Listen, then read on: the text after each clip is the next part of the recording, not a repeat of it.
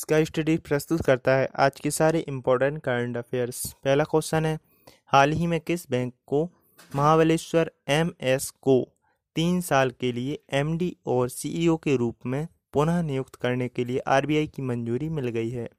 Answer है Karnataka bank तो निजी क्षेत्र के ऋणदाता कर्नाटक बैंक को अगले तीन वर्षों के लिए महाबलेश्वर एम एस के एमडी और सीईओ के रूप में पुनर्नियुक्ति के लिए आरबीआई की मंजूरी मिल गई है। नियामक ने पी जयराम भट्ट के अंशकालिक यानी गैर कार्यकारी अध्यक्ष के रूप में पुनः नियुक्ति के लिए भी मंजूरी दे दी है। नेक्स्ट क्वेश्चन है, हाल ही में किस बीमा कंपनी ने अपने प्रीमियम के लिए तीस दिन की विस्तार की अनुमति दे दी है? आंसर है एलआईसी तो जीवन बीमा निगम एलआईसी ने कोविड 19 के मद्देनज़र पॉलिसी धारकों को हो रही कठिनाइयों को कम करने के लिए मार्च और अप्रैल 2020 में प्रीमियम के भुगतान के लिए 30 दिनों के विस्तार की घोषणा की है। एलआईसी ने कहा है, फरवरी के प्रीमियम के लिए 15 अप्रैल तक की छूट दी गई है, जिनकी 22 मार्च के बाद अनुग्रह अवधि समाप्त हो रही है। यह भी कहा गया है कि पॉलिसी धारक बिना किसी सेवा शुल्क के LIC के डिजिटल भुगतान विकल्पों के माध्यम से प्रीमियम का भुगतान कर सकते हैं। प्रीमियम का भुगतान mobile app L pay direct download करके किया जा सकता है। LIC का मुख्यालय है मुंबई में। LIC की स्थापना एक सितंबर उन्नीस सौ छप्पन को की गई थी।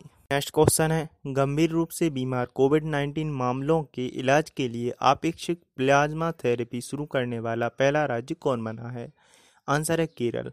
परीक्षण के आधार पर गंभीर रूप से बीमार कोविड 19 मामलों का इलाज करने के लिए केरल देश में पहला ऐसा राज्य बन गया है, जो आपेक्षिक प्लाज्मा थेरेपी शुरू करता है। Indian Council of Medical Research ने अपनी तरह के पहले प्रोजेक्ट के लिए केरल को मंजूरी दे दी है। इस चिकित्सा में उन व्यक्तियों के रक्त प्लाज्मा जो कोविड 19 से ठीक हो गए हैं और जिनने इस रोग को हरा दिया है। इस बीमारी से गंभीर रूप से बीमार व्यक्ति में ट्रांसप्लांट किया जाता है।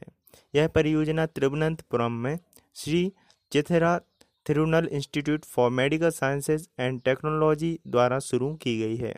वर्तमान में आपेक्षिक प्लाज्मा थेरेपी नई नहीं है और इसका इस्तेमाल डॉक्टरों ने H one N one SARS और एबोला जैसी महामारी के दौरान भी गंभीर रूप से बीमार रोगियों को ठीक करने के लिए किया था। क्वेश्चन है, हाल ही में कौन सा देश हाइड्रोक्लोरोक्विन उत्पाद और निर्यात चार्ट में सबसे ऊपर है? आंसर है भारत। भारत सत्तर प्रतिशत वार्षिक वैश्विक उत्पादन के साथ हाइड्रोक्लोरोक्विन का सबसे बड़ा उत्पादक और निर्यातक देश बना है। फार्मास्यूटिकल विभाग ने कहा है कि देश की आवश्यकता के साथ निर्यात दायित्वों को पूरा करने के लिए हाइड्रोक्लोरोक्विन की एपीआई और विनिर्माण क्षमता का पर्याप्त भंडारण है। आईसीएमआर के वरिष्ठ वैज्ञानिक डॉक्टर रमन गंगा खेडारकर ने नई दिल्ली में मीडिया को बताया है कि हाइड्रोक्लोरोक्वीन का उपयोग निवारक स्वास्थ्य देखभाल के रूप में है और उपचार के लिए नहीं है। नेक्स्ट क्वेश्चन है, मानव की अंतरिक्ष उड़ान का अंतर्राष्ट्रीय दिवस कब मनाया जाता है? आंसर है 12 अप्रैल। International Day of Human Space Flight एक वर्षीय उत्सव है। जिसका आयोजन 12 अप्रैल को लिली गैगरिन द्वारा पहली मानव अंतरिक्ष उड़ान की वर्षगांठ पर किया जाता है। 7 अप्रैल 2011 को संयुक्त राष्ट्र महासभा के पैंसठवें सत्र में इसकी घोषणा की गई थी।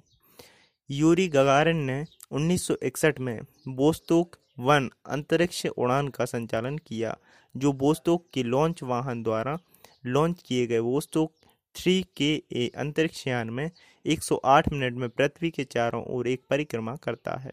नेक्स्ट क्वेश्चन है, हाल ही में किस देश को छोड़कर प्रमुख तेल उत्पादक उत्पादन में कटौती करने के लिए सहमत हो गए हैं? आंसर है मैक्सिको तो ओपेक ने कहा है कि मैक्सिको को छोड़कर प्रमुख तेल उत्पादकों ने मई और जून में प्रतिदिन 10 मिलियन बैरल प्रतिदिन उत्पादन में कटौती के लिए वार्ता के बाद उत्पादन में कटौती करने के लिए सहमति व्यक्त की है। समझौता, जो जुलाई से दिसंबर प्रतिदिन 8 मिलियन बैरल तक उत्पादन कम करता है, प्रभावी होने के लिए मैक्सिको के समर्थन पर निर्भर करता है। वैश्विक ईंधन की मांग में लगभग 30 मिलियन बैरल प्रतिदिन या वैश्विक आपूर्ति का 30 प्रतिशत गिर गया है, क्योंकि वायरस से लड़ने के कदमों में विमानों और वाहनों के उपयोग में कटौती और आर्थिक गतिविधि पर अंकुश लगा है। डेली करंट अफेयर्स सुनने के लिए मुझे फॉलो करें और इस ऑडियो को ज़्यादा से ज़्यादा शेयर करें। स्टडी रिलेटेड कोई भी क्वेरी हो तो मुझे इंस्टाग्राम आईडी इसका स्टडी 72 पर डायरेक्ट मैसेज कर सकते हैं। कल फिर मिलेंगे नए करंट अफेयर्स के साथ।